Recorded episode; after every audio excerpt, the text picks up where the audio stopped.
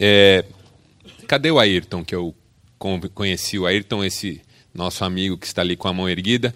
Hoje eu conheci a esposa do Ayrton na reunião das mulheres à tarde, a Débora. A Débora nos deu um testemunho aqui na reunião das mulheres sobre a luta dela contra três tumores já, não é, Ayrton? E é uma jovem, não é, cheia de vida, alegre, uma mulher de Deus, abençoou muito a nossa vida hoje à tarde e eu me comprometi a orar por ela e vamos orar agora, tá bom, Ayrton? Também compartilhar com esses nossos amigos aqui a luta que vocês estão vivendo e na qual vocês já estão tendo muitas vitórias. E vamos pedir a Deus que complete essa obra de modo que um dia a Débora veio aqui carequinha por causa da químio, da rádio, mas que bênção que foi ouvi-la e ter a nossa fé alimentada pela vida dela. Vamos orar para que a próxima vez que ela voltar seja para dar o testemunho da cura desse câncer, não é? Então vamos orar, feche seus olhos, vamos falar com Deus. Pai, muito obrigado por mais uma noite que chega e mais uma vez o privilégio de podermos nos reunir para coisas elevadas, para palavras e reflexões que têm o poder de mudar coisas na nossa vida. Obrigado por cada homem aqui presente, por cada família aqui representada. Seja a tua bênção sobre cada lar, sobre cada coração. Esses motivos de oração que foram apresentados neste papel. Senhor, o Senhor conhece cada pessoa, seja o teu milagre em cada vida também. De uma maneira especial, queremos continuar orando pela vida da Débora, nessa luta que ela está enfrentando. Cremos que o Senhor já tem dado vitória a ela e oramos juntos aqui hoje para que a vitória seja completa em nome de Jesus. Que possamos em breve ouvir um outro testemunho da Débora, falando agora da cura desse câncer contra o qual ela tem lutado com tanta dignidade e tanta fé. Abençoa com ela o seu esposo Ayrton, toda a sua casa. Abençoa-nos nesta reunião. Fala conosco, é o que nós te pedimos, em nome de Cristo. Amém. Você pode se assentar. Lembrando que o nosso tema, o Sermão do Monte e o sucesso dos relacionamentos. E na semana passada nós fechamos a primeira parte do Sermão de Jesus, que é normalmente conhecida como as bem-aventuranças. Então, a cada quarta-feira, desde o início desse semestre, nós vimos uma das bem-aventuranças. E hoje vamos começar um novo bloco nesse Sermão do Monte, o sermão mais conhecido de Jesus, que é um bloco com exortações muito interessantes, a começar por essa que você encontra em Mateus, quinto capítulo, versos 21 e 22, que dizem assim: Vocês ouviram o que foi dito aos antigos: Não matarás, e quem matar estará sujeito a julgamento. Mas eu lhes digo que qualquer que se irar contra seu irmão estará sujeito a julgamento. Qualquer que disser a seu irmão racá será levado ao tribunal. E qualquer que disser louco corre o risco de ir para o fogo do inferno. Até aqui.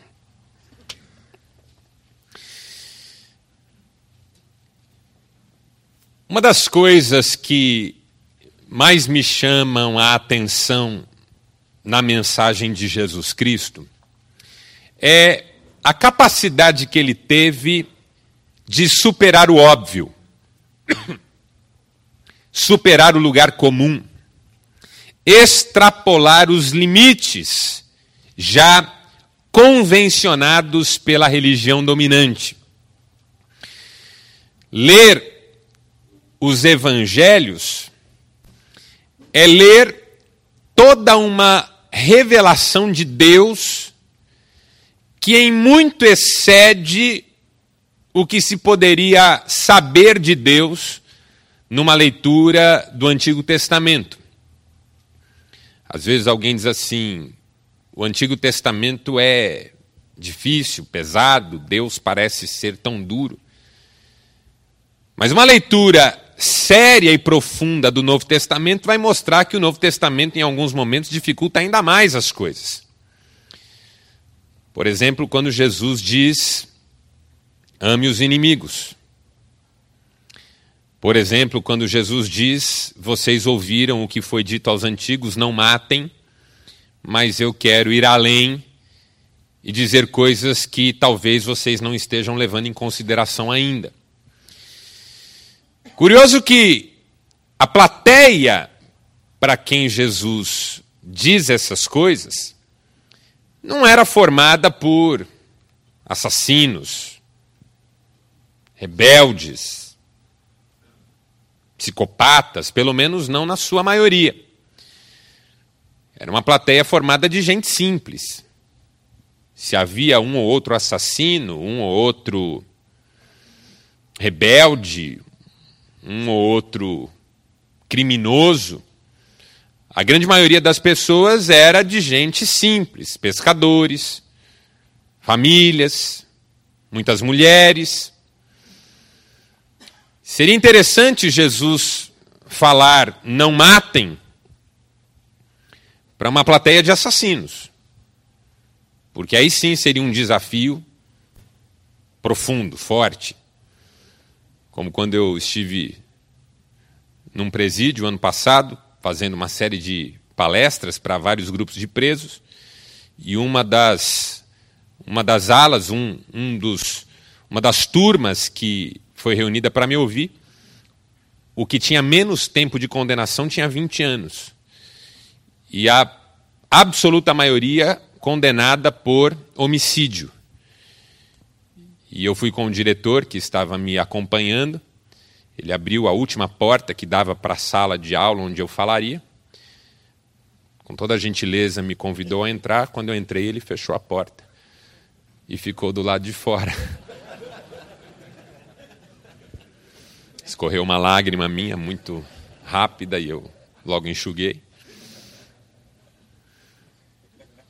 Ali você diz matar é errado, faz sentido. Gente, quer que não pode fazer? Vamos dizer todo mundo junto? Não pode matar. Mas dizer isso para o público que Jesus tinha diante dos olhos não seria mais do que uma obviedade. Ali, mesmo se alguém já tivesse matado alguém, todos sabiam que matar é errado. Mas como Jesus tem esse hábito essa tendência de ultrapassar os limites do óbvio, Jesus começou dizendo assim: Vocês ouviram o que foi dito, não matem. Mas eu quero dizer algo mais: que se alguém se irar contra o seu irmão, já está sujeito ao julgamento. Se alguém lhe chamar racá, vai estar sujeito ao tribunal, e se alguém lhe chamar de louco, estará sujeito ao fogo do inferno. Essa gradação que Jesus coloca nessas palavras é muito estranha, porque se no Antigo Testamento não mate e quem matar estará sujeito a julgamento, no Novo Testamento não se ir e quem se irá já está sujeito ao mesmo julgamento. E se chamar racá que eu já vou explicar o que é, vai ficar sujeito a um tribunal superior, a uma instância maior, um tribunal. E se disser louco, que me parece ser o menor dos problemas agora, estará sujeito à pior das condenações, o risco de ir para o fogo do inferno. Então, qual é a lógica que Jesus está seguindo aqui? A gente tem que entender como é que ele está encadeando essas ideias? E a primeira coisa que a gente tem que entender é o que é a ira. Porque a Bíblia chega a dizer, o apóstolo Paulo que escreve isso aos Efésios, irai-vos, mas não pequeis. É como se Paulo estivesse dizendo o seguinte: é possível você se irar e não pecar. A ira não é um pecado por si mesma, mas ela pode acarretar em pecado. Você pode se irar e não pecar, você pode irar e não agredir, você pode irar e não ofender, você pode se irar e não partir para vias de fato. Porque a ira é uma experiência própria da nossa humanidade. O que, que é a ira? A Bíblia diz também que Deus se ira. E é uma afirmação curiosa, porque a Bíblia também diz que Deus é amor.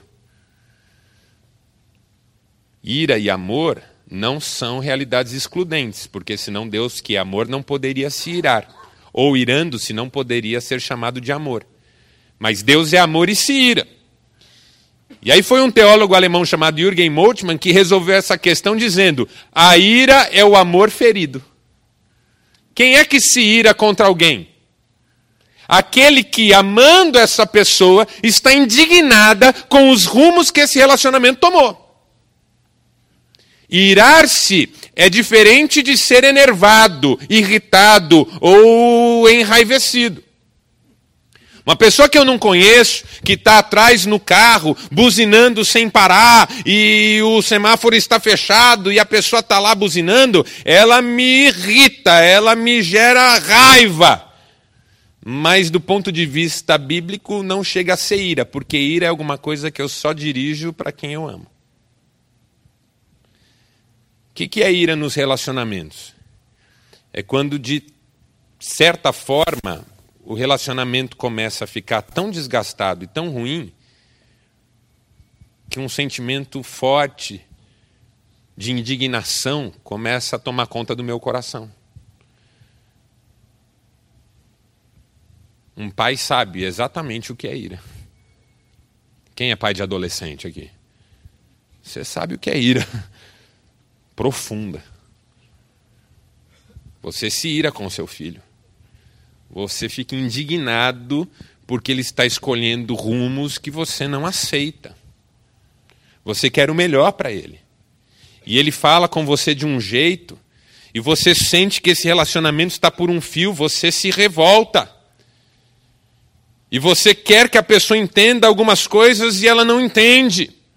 E ela também, de repente, quer que você entenda algumas coisas, você não entende. O tom dessa conversa vai subindo. De repente, alguém está gritando. Você não me entende. As chamas da ira, como chamas que resultam da percepção de que o relacionamento está caminhando para um lugar ruim. E eu fico indignado, porque eu não quero isso. Eu estou bravo com você, eu estou irado com você o que você fez para mim você não podia ter feito. Eu estou irado com você, porque o que você está fazendo com a sua vida está errado. Você não pode fazer isso. Você pensa que eu não me importo? Você pensa que eu não me preocupo? Isso está fazendo mal para mim também. Então a ira é um fenômeno próprio de relacionamentos baseados em amor, porque eu não quero que isso continue como está, e à medida em que eu não consigo fazer nada para mudar, eu vou ficando cada vez mais irado.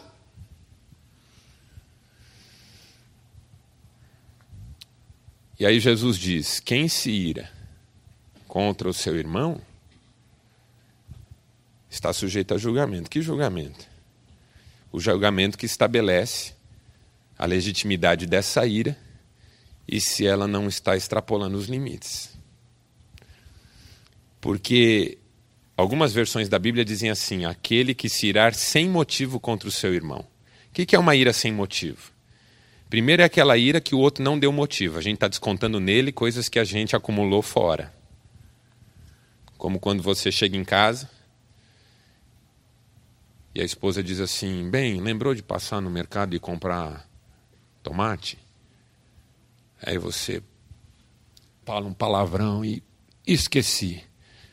Aí ela diz: Puxa, bem, eu falei tanto para você não esquecer, estou com macarrão já lá no fogo.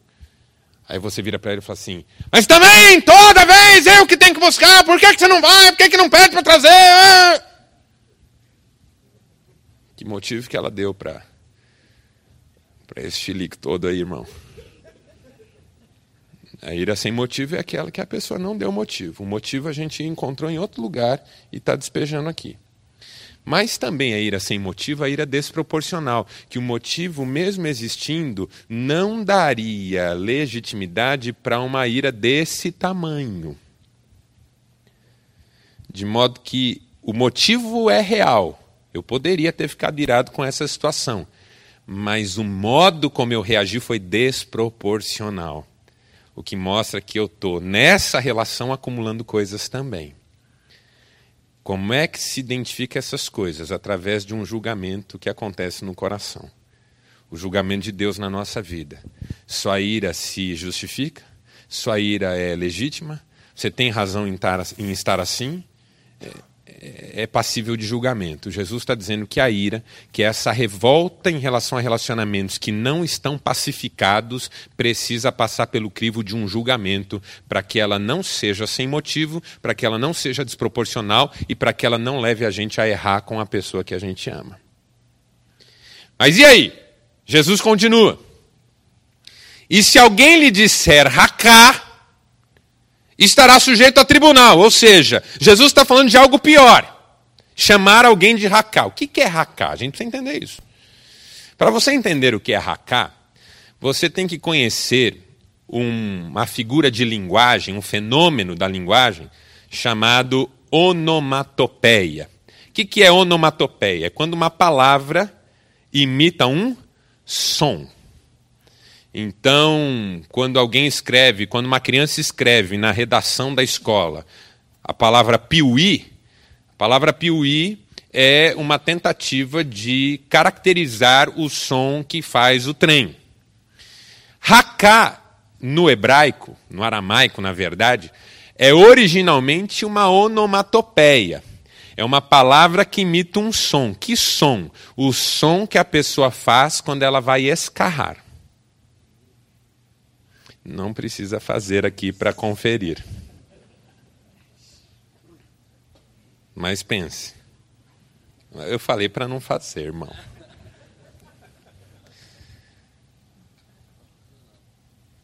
O que, que essa palavra significa? À medida em que ela é uma onomatopeia que se transformou num xingamento, ela significa, ela aponta para o desejo que de repente uma pessoa tem de expelir a outra de sua vida, de cuspir-la fora, que é quando a ira já está dando lugar ao ódio, que é o desejo de que determinada pessoa desapareça do meu círculo de convívio, de relacionamentos. Eu não quero mais, está me fazendo mal. Eu não quero mais ter que engolir essa pessoa. O que é que a gente cospe fora? Exatamente aquilo que a gente não quer engolir. Você põe uma comida que o seu filho não gosta na boca dele, a primeira reação dele é tentar cuspir aquilo fora. E aí você fala assim: não cospe, não cospe, engole. E aí ele entra em crise existencial. Porque aquilo fica parado na boca, ele não quer engolir, mas você também não está deixando ele cuspir. É muito ruim ficar nessa situação de não poder de não poder engolir e também não poder cuspir fora. Você quer cuspir fora, isso eu não quero engolir isso, isso me faz mal. Eu não quero isso na minha vida, eu não quero mais essa pessoa, eu não quero mais esse casamento, eu não quero mais me relacionar com esse irmão, eu não quero mais esse sócio me enchendo a paciência, eu não quero mais, eu quero cuspir fora. Eu estou odiando essa pessoa. Não é mais a ira. A ira é uma indignação com os rumos do relacionamento. O ódio é a percepção de que os relacionamentos já migraram para aquele ponto em que fazem mais mal do que bem. É a comida que eu quero pôr para fora. Eu acho que ela vai me fazer mais mal do que bem. Não quero mais, eu não quero mais. Mulher, eu não quero mais isso, não está legal. Eu acho que a gente vai acabar fazendo uma doideira um contra o outro. Eu não quero mais, eu eu tô fora. Não... É, o ódio, o ódio não é necessariamente raivoso ele pode ser bastante educado até. Porque ele é uma percepção de que ter o outro por perto é pior e não melhor. Então, dá licença, eu. Não, mas vamos conversar. Não quero mais conversar. Eu, eu, não, eu não, quero mais te ver. Dá licença, eu estou fora. Eu, eu, não, me dá um espaço. Eu, eu, preciso, preciso viver. Não quero mais engolir você. Você está parado aqui, ó. Eu, eu preciso escarrar você da minha vida. Quem é que chama outro de racá? Aquele que está considerando o outro um bolo de garganta. Alguma coisa que precisa ser jogada fora. Esse cara é sujeito ao tribunal. Por quê? Porque já não é mais uma questão de estar indignado com os rumos da relação. Já houve um veredito em primeira instância. Eu já decidi que esse relacionamento mais me atrapalha que me ajuda. Tem que subir para a segunda instância. Eu vou precisar de um foro muito mais adequado, porque eu estou decidindo esse troço sozinho. Então agora é sujeito ao tribunal. Mas aí Jesus fecha de um jeito muito interessante. Porque a última coisa que ele diz é: e se alguém lhe chamar louco, estará sujeito ao fogo do inferno. E a palavra que Jesus usa aqui, a palavra original que Jesus usou no aramaico para se referir ao louco, que algumas Bíblias traduzem como tolo, faz referência a uma pessoa vã, a uma pessoa nula, a uma pessoa para quem a gente não dá muita bola. Por exemplo, você está com seu filho lá e o seu filho fala assim: Papai, o, o menino da escola me, me chamou de, de, de, de, de cabeçudo. Aí você fala: Filho, não, não, não fica assim não. Pega aqui seu bonezinho.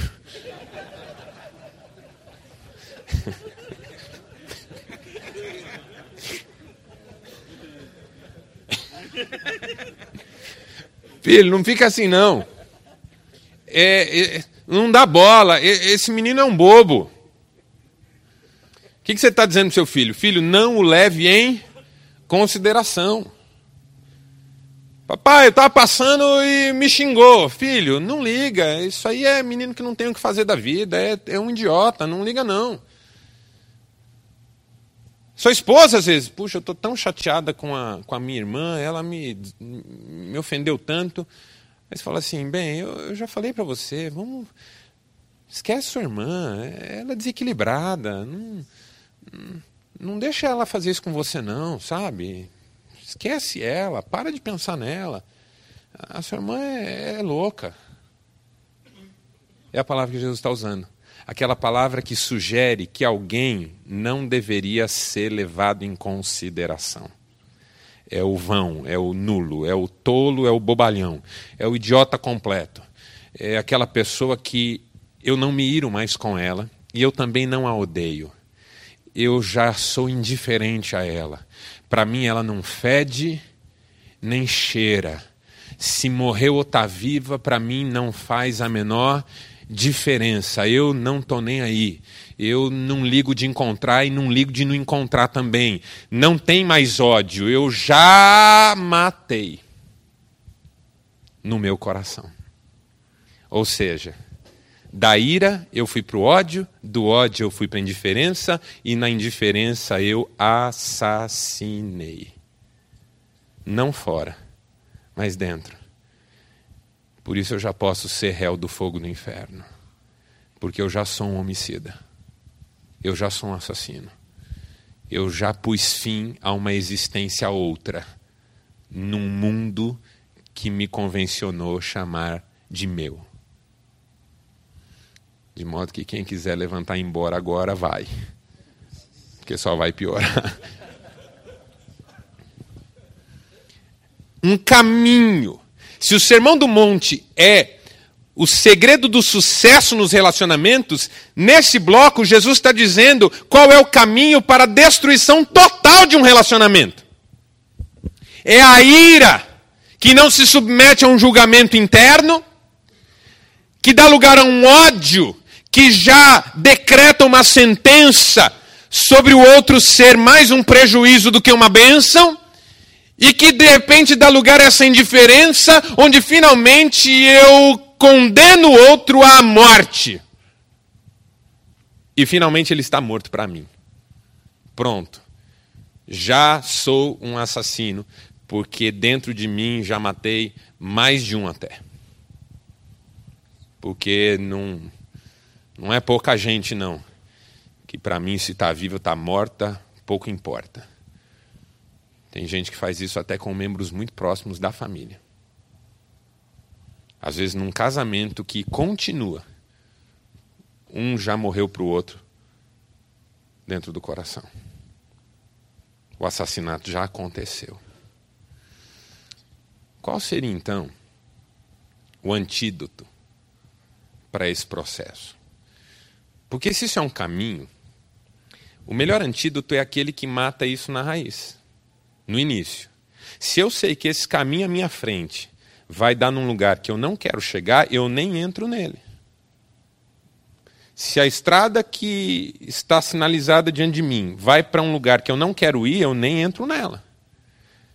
Eu preciso matar essa inclinação, essa tendência na raiz, antes de começar, porque se começar, de repente eu não sei se consigo sair a tempo.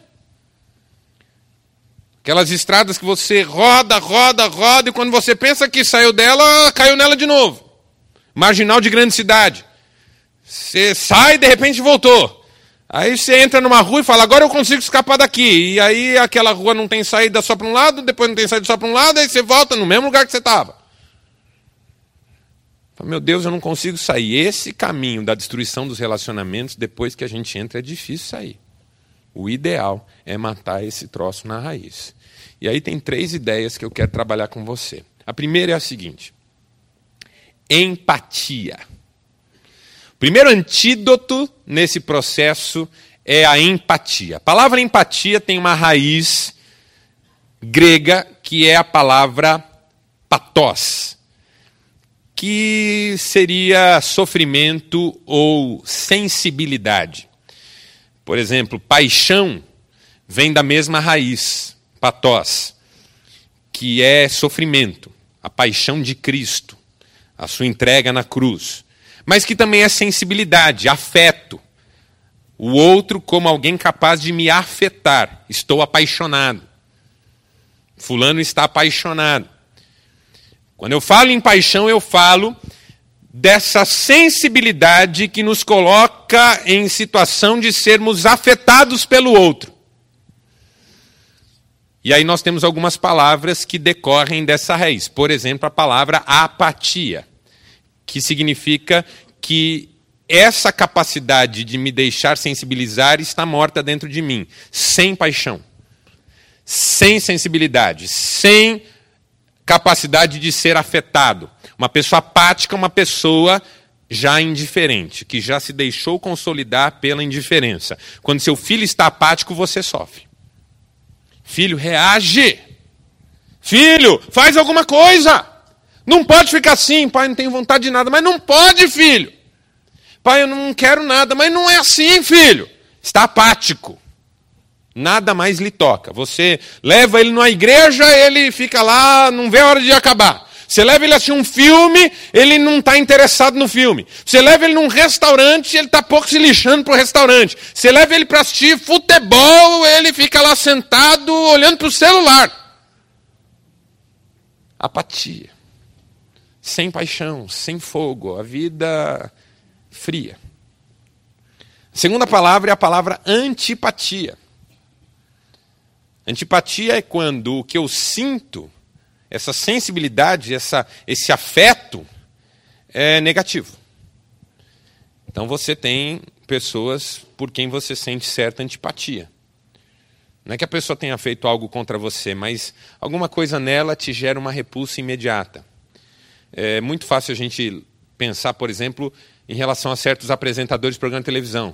Você está lá correndo com o seu controle remoto, e aí aparece uma figura de um apresentador e você puxa esse cara e já muda, porque você tem uma antipatia, alguma coisa nele te afeta negativamente. Então você prefere manter distância, antipatia.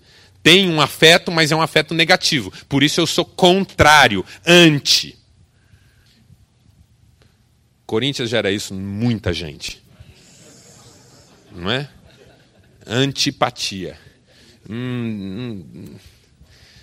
Quando eu falo que sou corintiano, é legal ver a cara que as pessoas fazem. Aí, pastor, torce para algum time? Eu falo, Corinthians. Corinthians? Eu tinha que ter um defeito mesmo. Né? Até, até a expressão do rosto fica diferente, uma coisa de nojo. Não é? A terceira palavra é a palavra simpatia, que é o contrário de antipatia. O sentimento é positivo. Por isso que quando a gente diz uma pessoa é simpática, todo mundo entende a ideia, está correto, mas é um equívoco de aplicação, porque simpatia e antipatia não é uma característica do outro, mas é uma percepção a respeito do que o outro gera em nós. Então, pode acontecer que eu diga assim para você: é, rapaz, aquele fulano lá que eu conheci lá no, no, seu trabalho é tão simpático, não é? E aí você responde assim: ah, ele é metido, ali ninguém gosta dele. Por quê? Porque simpatia não é uma característica da pessoa, não é você que é simpático. É, é a pessoa com quem você se relaciona que sente um afeto positivo no relacionamento com você. Como outras podem sentir isso de modo negativo, dependendo do que você representar num primeiro momento. Então, o simpático é o processo, é a relação. Simpatia é aquilo que me traz um sentimento favorável. E a última palavra é a nossa, a empatia, que é a palavra mais rica de todas. Por quê?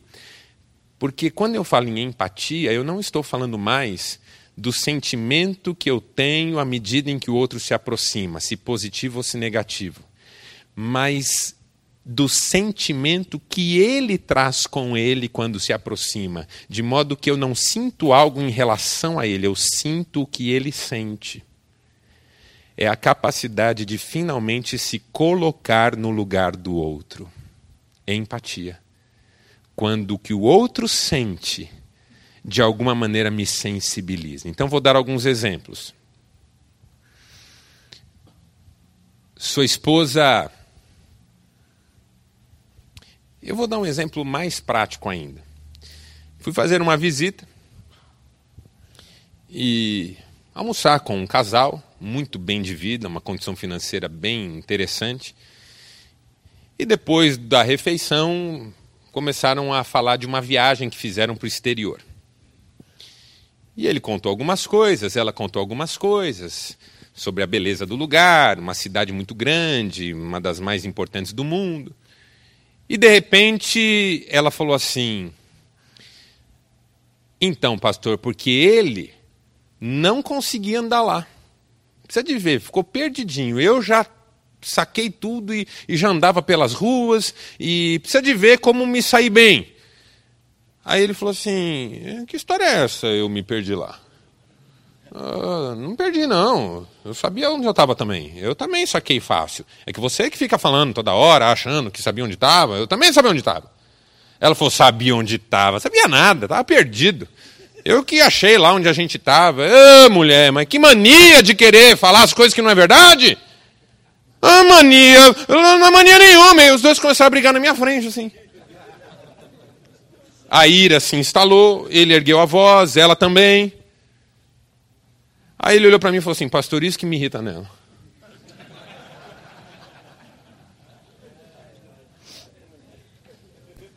Aí, tá bom, passou. Contaram lá mais uma meia dúzia de, de coisas. Aí depois ela e a esposa minha ficaram conversando, eu saí com ele para conversar num, numa varanda. Falei, irmão, você me dá liberdade de voltar naquele assunto lá só um pouquinho? Pô, pastor, constrangemos o pastor, né? Não, isso também, mas não é sobre isso que eu quero falar. Eu quero pensar com você uma situação. Pensa comigo aqui, só para te ajudar a entender o que aconteceu ali. Ah, você, muito bem sucedido, a gente que convive com você sabe disso, quanto você é bem sucedido, empresário dinâmico, sucesso, valorizado, as pessoas admiram você, elogiam você, você tem muitos amigos, é um sujeito cujos sonhos você realizou. Sua esposa há muitos anos abriu mão de qualquer sonho que ela tivesse para acompanhar você e, e, e dedicar-se ao lar de vocês, aos filhos. Ah, eu diria que a sua esposa seria aquela pessoa que está à sombra de outra. E aí, quando vocês foram viajar, e ela sentiu que ela estava mais bem localizada do que você e mais convicta do que você, talvez tenha sido a primeira vez na vida dela que ela se sentiu um passo à sua frente. Porque a vida de vocês é você ganhando o mundo e ela indo atrás.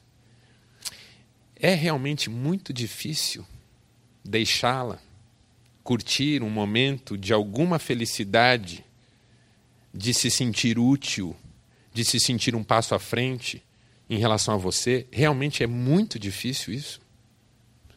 Coloque-se no lugar dela. Quando estamos assim conversando, dois casais, você e ela, quem é que monopoliza a conversa, irmão?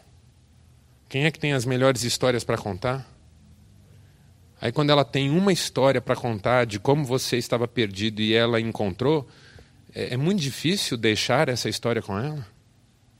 É, assim, é uma coisa que, que não dá para você engolir. Coloque-se no lugar dela.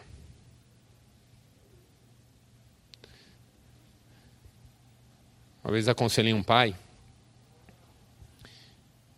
que falou assim para mim, pastor, meu filho chegou em casa e me contou essa situação de um erro que ele cometeu lá no trabalho, trabalha comigo, um dinheiro que ele acabou perdendo. E, e aí eu não aguentei, falei um monte de verdade para ele, que ele não pode ser assim, que ele é isso, que ele é aquilo, que ele é aquilo outro. Fiz bem, pastor. Eu falei, irmão, antes da gente responder se você fez bem, vamos, vamos pensar assim, ó. Coloque-se no lugar de alguém que está se sentindo um lixo por ter feito uma coisa errada. E aí essa pessoa abre para uma pessoa da absoluta confiança dela que ela está se sentindo um lixo por ter feito uma coisa errada. Está arrependida, magoada, machucada. Ponha-se no lugar. Que tipo de palavra você gostaria de ouvir? Se você chegasse para alguém e dissesse: Ó, oh, hoje eu estou me sentindo um lixo. Eu, eu fiz tudo errado. Eu, eu, eu não sei o que, que me deu, eu fiz tudo errado. Porque a pessoa está se culpando e se cobrando. Aí você vem e diz: você isso, você aquilo, você aquilo outro, intensifica a culpa e aumenta a cobrança. Se fosse você, é o que você gostaria que alguém fizesse por você num momento assim? Eu já estou me culpando, eu já estou me sentindo o pior dos homens, eu já estou me sentindo um lixo. Aí você que eu, eu tomo coragem pela primeira vez de abrir para você um negócio e, e, e você vai me fazer sentir mais lixo ainda. Coloque-se no meu lugar. Isso é empatia.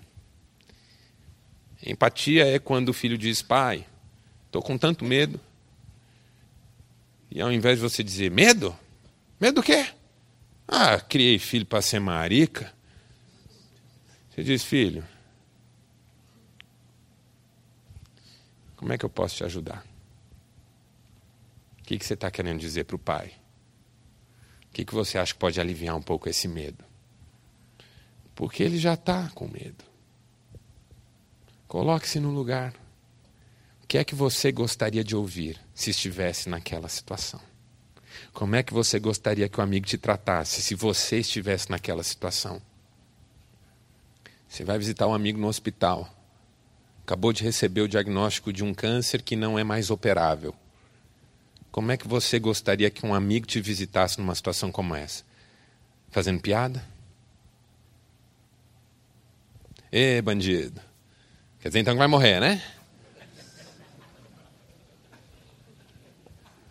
Ou você gostaria? é, alguma coisa assim, né? Tipo, se ferrou. É, ou você gostaria que alguém chegasse e dissesse, rapaz, Como é que eu posso te ajudar?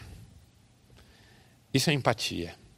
A empatia é o antídoto para a ira, porque a ira é fruto das incompreensões. Por que, que eu miro contra você? Porque eu não estou te entendendo. Eu estou achando que você está com coisa contra mim. Eu estou achando que, que você está de palhaçada. Não é possível. Mulher, eu estou achando que você está de sacanagem comigo. Não é possível. De novo. Filho, você quer matar o pai do coração, filho? Ô oh, mãe, quantas vezes eu tenho que falar a mesma coisa? Você é burro! A ira é fruto das incompreensões. Eu não me pus no lugar do outro, por isso eu estou destruindo o outro. Se eu pusesse o meu coração no lugar do coração dele, eu estava dizendo: vem cá, calma, calma, eu estou aqui, estou aqui do seu lado, conta comigo. Vai, a gente resolve isso aí, não esquenta não, tudo tem jeito. Tudo tem jeito. Quando eu me coloco no lugar do outro, eu não miro com o outro porque eu estou ali também. Então por que, que eu vou mirar com ele se eu estou junto com ele nessa? Eu quero mais é ajudá-lo. Segundo, perdão. Primeiro, empatia. Segundo, perdão. Perdão é antídoto para o ódio.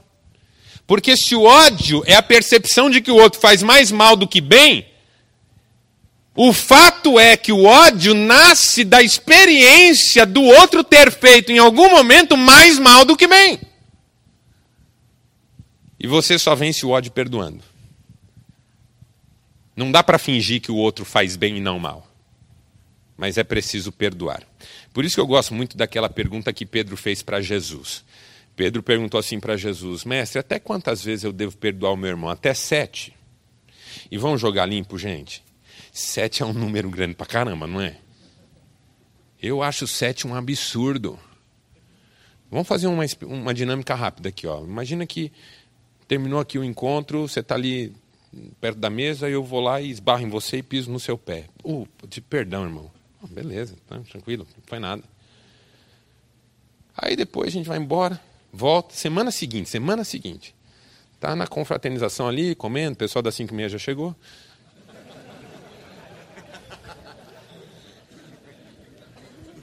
alguém esbarra em você, pisa no seu pé, você olha, sou eu de novo.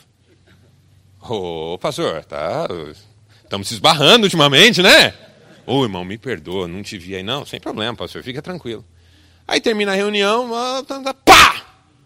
Você olha, sou eu. Esbarrei em você e pisei no mesmo pé de novo. Aquela encravada, pronto, que estourou outra vez. Tinha feito até cirurgia, agora está vazando. Ô, uh, irmão, perdão. Ô, pastor, Toma cuidado aí, pastor. Tá meio desastradão, hein? Passa uma semana, nós já estamos falando de três semanas diferentes. Chega na reunião, pá! Você olha, sou eu, esbarrei e pisei no seu pé. Quarta vez, ó, não tá perto das sete ainda. Você já está achando que eu estou de sacanagem com você, não é assim? Não precisa chegar à sétima para a gente trocar uns tapas. Precisa chegar na sétima? para o caldo entornar? Precisa? Então, quando Pedro diz, Senhor, quantas vezes eu preciso perdoar a mesma pessoa? Sete vezes? Tipo assim, sete tá bom? É... Quando eu perdoar pela sétima, na oitava eu já posso odiar? Aí é legítimo o meu ódio? O que, que Jesus responde? Não, Pedro, não te digo até sete, te digo até setenta tem, quando Jesus fala seten, pense que é em português que ele está falando. Seten, eu que sou Pedro já estou torcendo. 71, 71, 71, porque é o mínimo. Jesus diz 70, e incrivelmente não diz e alguma coisa. Ele diz 70 vezes 7, que dá o incrível número 490. Nem você e a sua esposa já atingiram esse número, embora você está perto.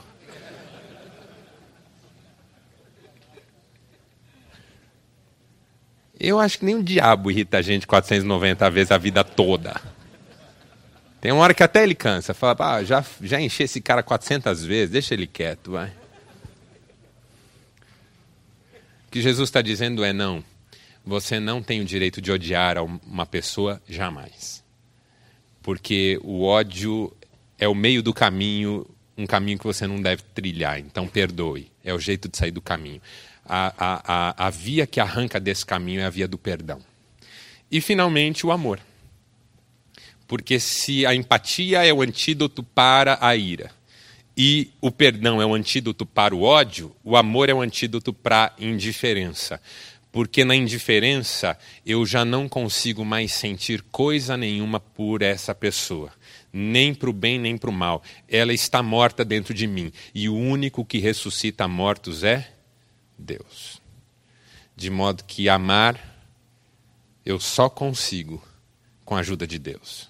Razão pela qual Jesus disse assim: amar um amigo, qualquer um é capaz, até um pagão, até uma pessoa que não crê em nada. Agora, amar um inimigo, só os que creem em Deus, porque é de onde vem essa força. Como amar aquele que eu já eliminei do meu coração? Como amar alguém que eu já decidi que não tem mais importância na minha vida? Só Deus para me ajudar. Então eu preciso dele. Deus é amor.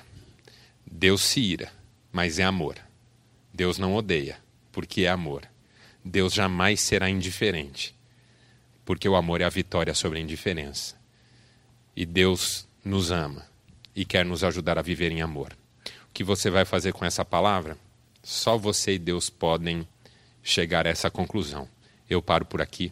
Vamos ficar em pé e vamos orar.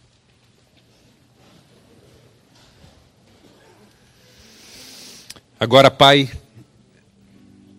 é aquele momento em que nós dependemos totalmente de Ti, porque amar não está em nós. Nós nos afeiçoamos, mas amar só aqueles que te conhecem e andam contigo. Eu não sei como vão os relacionamentos dos meus irmãos e amigos aqui. O que eu sei é que o que quer que tenha morrido, o Senhor pode fazer renascer.